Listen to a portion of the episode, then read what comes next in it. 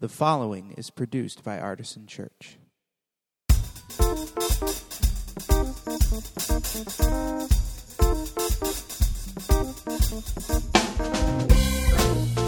Welcome to the Artisan Church Podcast, a weekly broadcast of Artisan Church in Rochester, New York. To learn more about Artisan Church or to support the ministry, visit www.artisanchurch.com.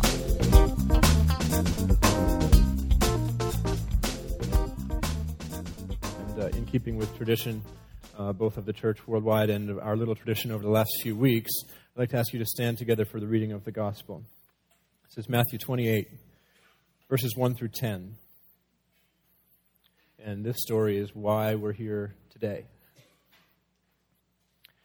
After the Sabbath, as the first day of the week was dawning, Mary Magdalene and the other Mary went to see the tomb.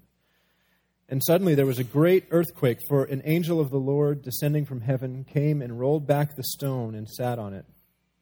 His appearance was like lightning, and his clothing white as snow. For fear of him, the guards shook and became like dead men. I think that means they passed out. But the angel said to the women, Do not be afraid. I know that you are looking for Jesus who was crucified. He is not here for he has been raised, as he said. Come, see the place where he lay.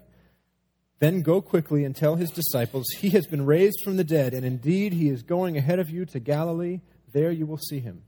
This is my message for you. So they left the tomb quickly with fear and great joy and ran to tell his disciples. Suddenly Jesus met them and said, Greetings. And they came to him, took hold of his feet, and worshipped him. Then Jesus said to them, Do not be afraid. Go and tell my brothers to go to Galilee. They will see me there. The word of the Lord. ah, some of you have been in those types of churches before. uh, you can be seated.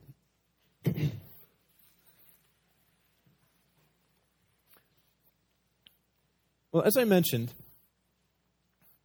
uh, the discipline of confession, the practice of Christian confession, has a, a rich and varied history throughout the Christian church. Um, and rather than talk about it as, uh, as an action that we do, in other words, going to confess our sins to somebody, which, not that I don't think that's important. I, I could give a whole separate sermon on why that's important for us to do, and it's why it's something that we've lost in our little section of the church. But rather than talk about it that way, I'd like to talk about it in a much more internal and spiritual sense. And I want to talk about confession in two ways.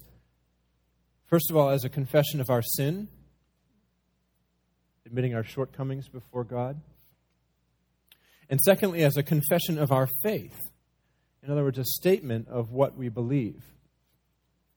Now, we've been practicing both of these ways of doing confession throughout this series, throughout the season of Lent, haven't we? Uh, we've been doing the, the confessional the confession of sin that we did earlier in the service. And then on alternate weeks, we've been doing the Apostles' Creed, which is a confession of faith. And in that way, this, this series truly has been a season of preparation for today. Uh, because I think that the very essence of what it means to become a Christian, um, to self identify as a follower of Jesus, is wrapped up in this one discipline in its two different forms but we'll get onto that later. Um, for now, uh, let's begin with this discipline the same way that we've begun with all the disciplines so far, simply by defining what it means. Um, of course, the most common usage of the word confession comes um, in like crime stories, right? We've all watched The Wire or L.A. Law or something like that. What? Why is that funny? Is that not a is that not actually a TV show or something? Am I showing how, how dorky I am? But, you know, the, the criminal confessed to the crime. We all are familiar with that language. Uh, incidentally, that's a similar thing to what we talked about with testimony, the discipline of tes- testimony, right? We thought about that in a, it's easier to think about that in a criminal sense. But for, for, that, that, for this discipline, as with that one, I want to think about it more personally. And, and um, the word confess in English comes from a Latin word that just means acknowledge. And that makes sense, right? If a criminal confesses to a crime, uh, he or she acknowledges that they did it. I did the crime. But of course, the word has a much more personal and difficult meaning when it hits closer to home. If we use it of ourselves, that is, if we are the ones who have to make a confession to somebody, or if we're the ones who have to receive a confession from somebody. If your uh, spouse or significant other comes up to you and says, I have a confession to make, you know it's time to sit down. Some of us have had that experience. That's, it just makes your stomach turn. And if it's you who screwed up, it's, it's no easier. It's really hard to confess. It takes a lot of guts. And actually, it takes a great deal of trust as well, doesn't it? Because you have to trust that when you tell this person what you've done, there's still going to be a relationship there.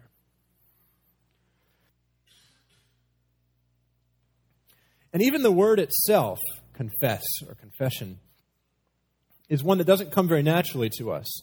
Wouldn't you agree? We don't tend to use that word. You know, instead of saying, I have a confession to make, we might instead make a euphemism and say, I have to tell you something. That's a much easier thing to say, but it's also a much less specific and, in some ways, less honest thing to say. It's a euphemism. And incidentally, the other word in, that we have trouble using when we ought to use it is forgive. Right? We always come up with a euphemism for that one, don't we? If somebody apologizes to us, what do we say? That's okay. Is it? I don't know that it is, actually. I forget about it. Well, maybe that's not the best idea either. How about you say, assuming you mean it, and you ought to, because it is the command of Christ, I forgive you. That's a, that's a pretty hard thing to spit out, isn't it? Especially if you're angry.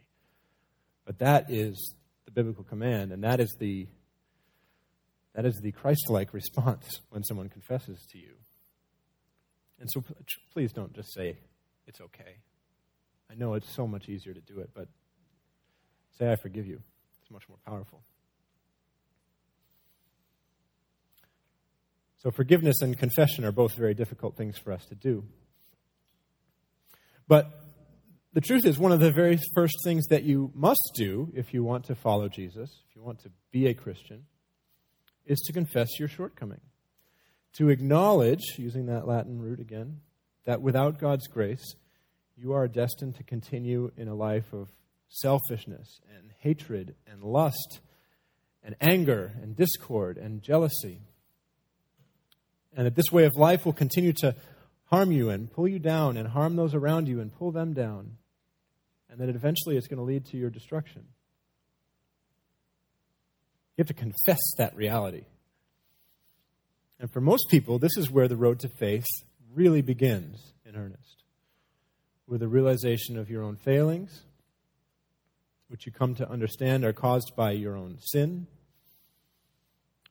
by that tendency within us to lean toward evil. And it's in all of us. I'm a pretty good guy, except when I'm not. But that confession is a pretty big stumbling block, isn't it? I mean, that takes that's a pretty big hurdle you've got to clear. First of all, it's very humbling.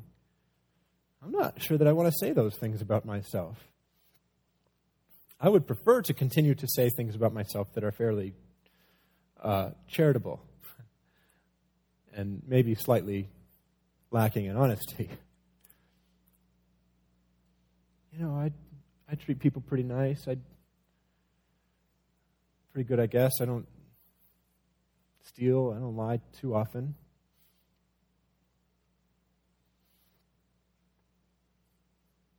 It's humbling and it's intimidating, too.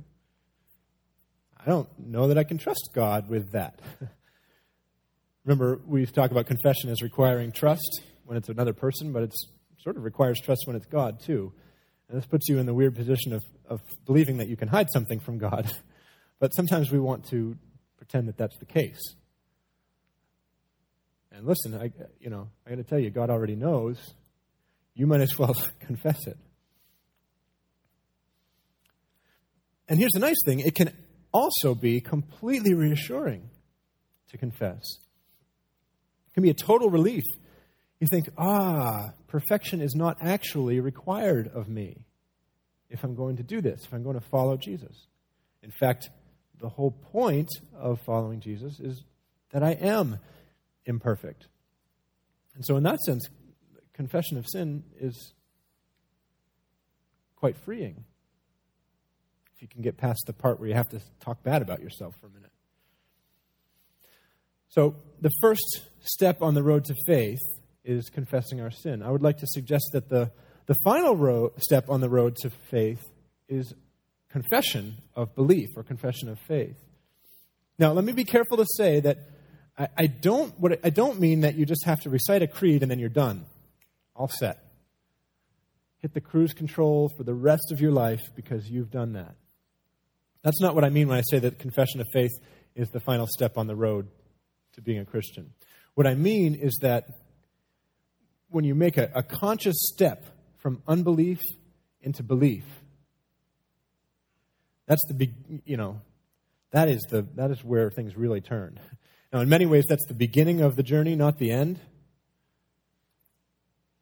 It's kind of like you've you've finished the on ramp, and now you're on the highway.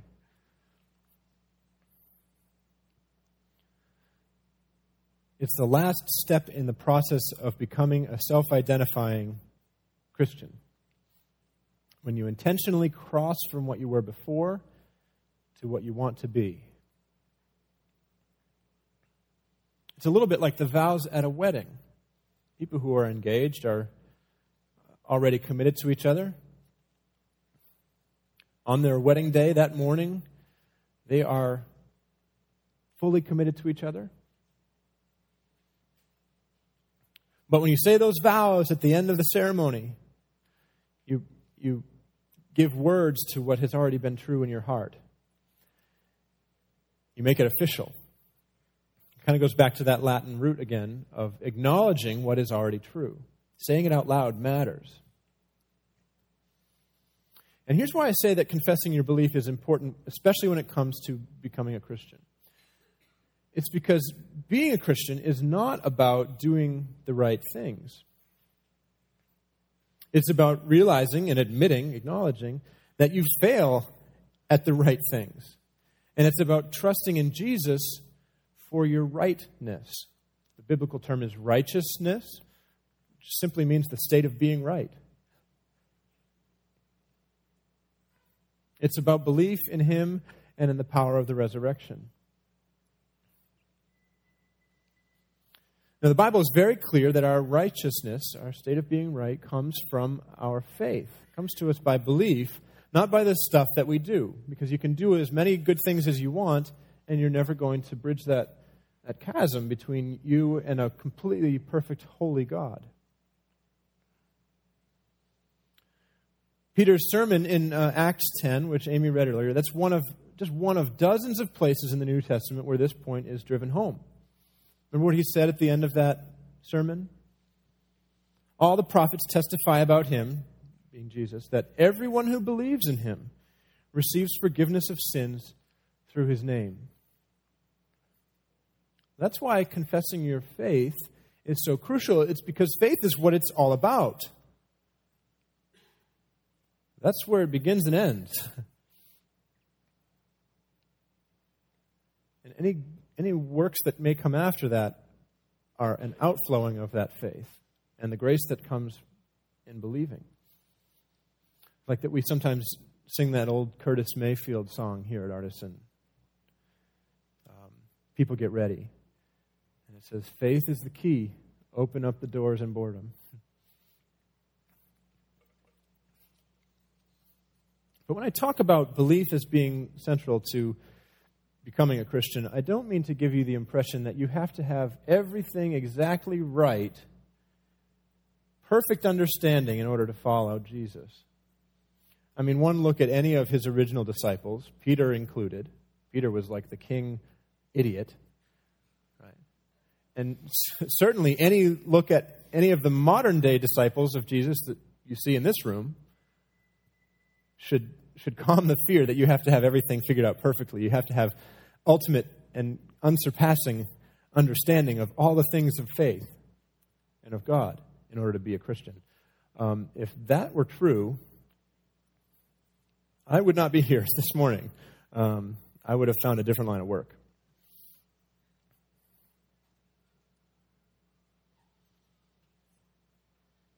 So I quoted Peter's sermon a minute ago, and I want to quote for you another sermon now. It's a, uh, a sermon by one of the early church fathers, St. John Chrysostom. And if you've been here for any length of time, you've heard us quote this guy before. Uh, Chrysostom means golden mouth. He was the most famous preacher of his day. He had all these flowery words. Now, Peter, part of being the king idiot is that he's very direct. I mean, not that people who are direct are idiots, but um, I mean, some of you are, but not everybody. Um, but Chrysostom is much more flowery and uh, wordy. Now, there are Peter people and there are Chrysostom people. Some people just want you to give it to them straight, and some people like the, uh, the poetry.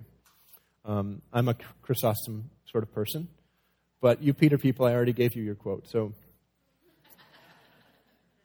uh, Chrysostom was giving a sermon on the gospel passage that we read, which was Matthew 10.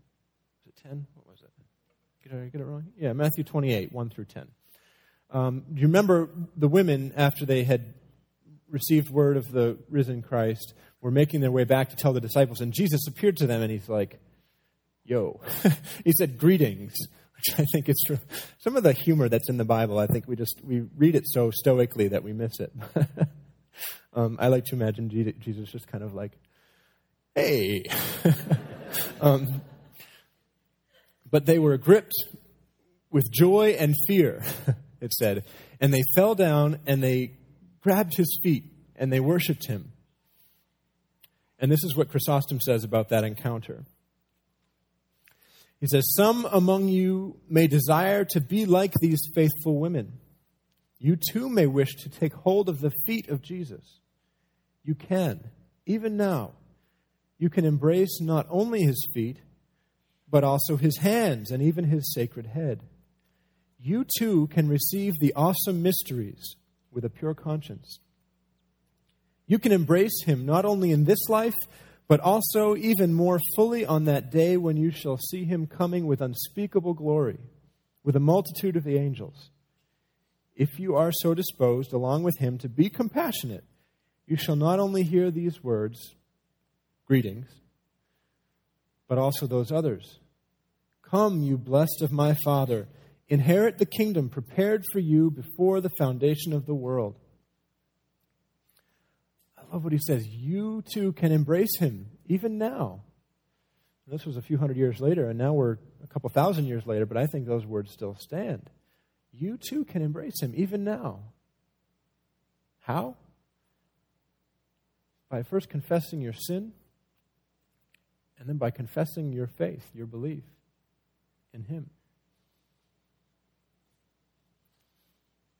So we've already done the first part together. We've already confessed our sin. And what I'd like to do in a minute is to say the confession of faith together. And we'll use, as has been our tradition, the Apostles' Creed. And I think it's entirely possible that for some of you,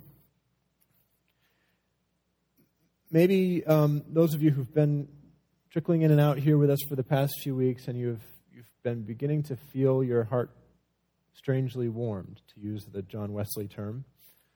Um, you've be- begun to, to hear God's gentle but persistent call in your life. For some of you, this may be an opportunity to say the words of the creed and make that be for you the very first instance of confessing a faith in Christ.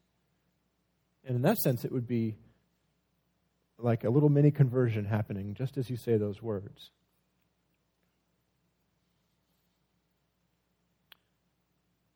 You, you'd be making a conscious decision to embrace Him even now. And of course, for others of us, this is, this is a restatement of our faith. And uh, please don't let me give you the idea with today's message that confessing sin and confessing belief are only important at the start of your spiritual journey with God. I think they're important to continue to do throughout, and that's why we've used them. But um, regardless of which group you may be in, and if you're in neither group and just kind of want to sit and pay attention to the words and think about them, that's okay. Uh, but regardless of which group you're in, uh, let me ask you to say this creed together with me, and it will be on the screen behind me. I believe in God, the Father Almighty, the creator of heaven and earth, and in Jesus Christ, his only Son, our Lord, who was conceived of the Holy Spirit born of the Virgin Mary, suffered under Pontius Pilate, was crucified, died, and was buried. He descended to the dead. The third day he arose again from the dead. He ascended into heaven and sits at the right hand of God the Father Almighty, whence he shall come to judge the living and the dead. I believe in the Holy Spirit, the holy Catholic Church the communion of saints, the forgiveness of sins, the resurrection of the body, and life everlasting. Amen. You see, we Christians actually do believe those words, even the ones that seem to indicate the miraculous or the unbelievable. And it's in the power of that belief that we receive God's grace for, for our forgiveness and our righteousness, and for our healing and the gradual, ever so gradual process of becoming more holy and more like Him.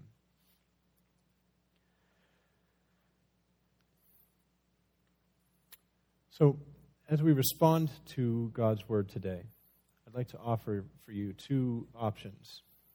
You can take one or both. And one is our traditional response to the Word, which is to come around the Lord's table and receive the sacrament of Holy Communion.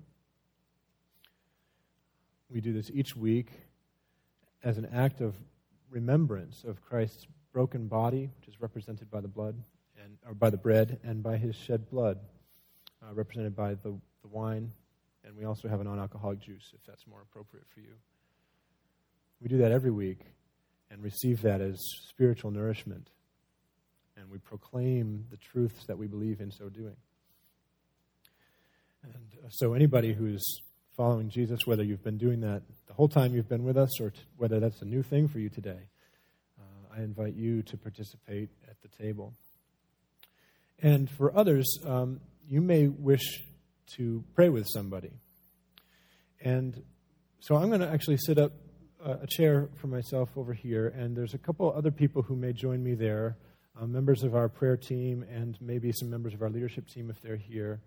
Um, and so, if, if you would like to pray with somebody, we will be over there waiting for you, and you're more than welcome to come and pray with us.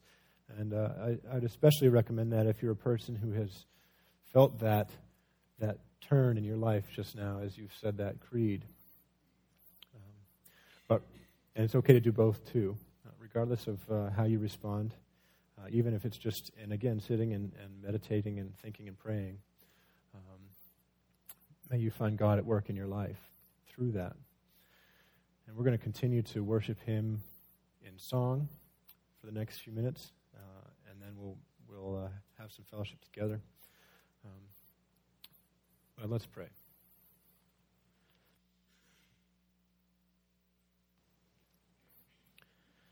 Merciful God, we are so thankful for the gift of your Son Jesus and for the miracle of his resurrection.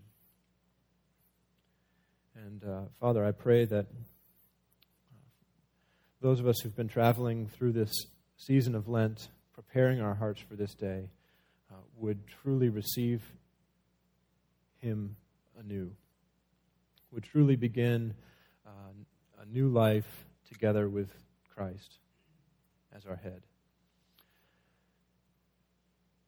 For those who uh, may not have had unbelief and now have stepped into faith in Jesus, we rejoice and give thanks.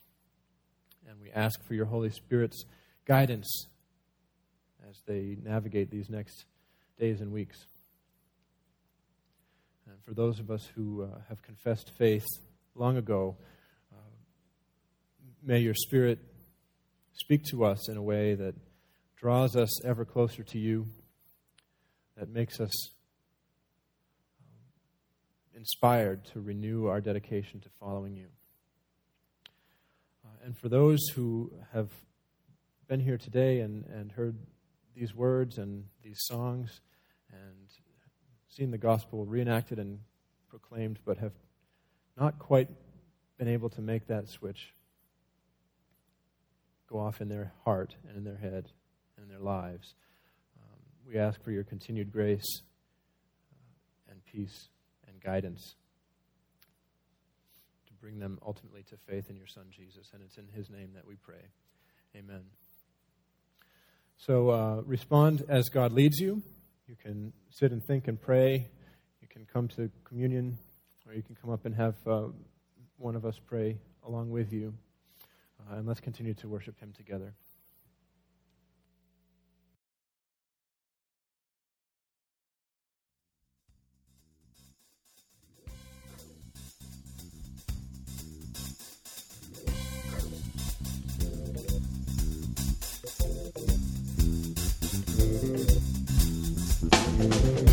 This has been the Artisan Church Podcast. To receive future podcasts, go to www.artisanchurch.com slash podcast or subscribe on iTunes. Thank you for listening.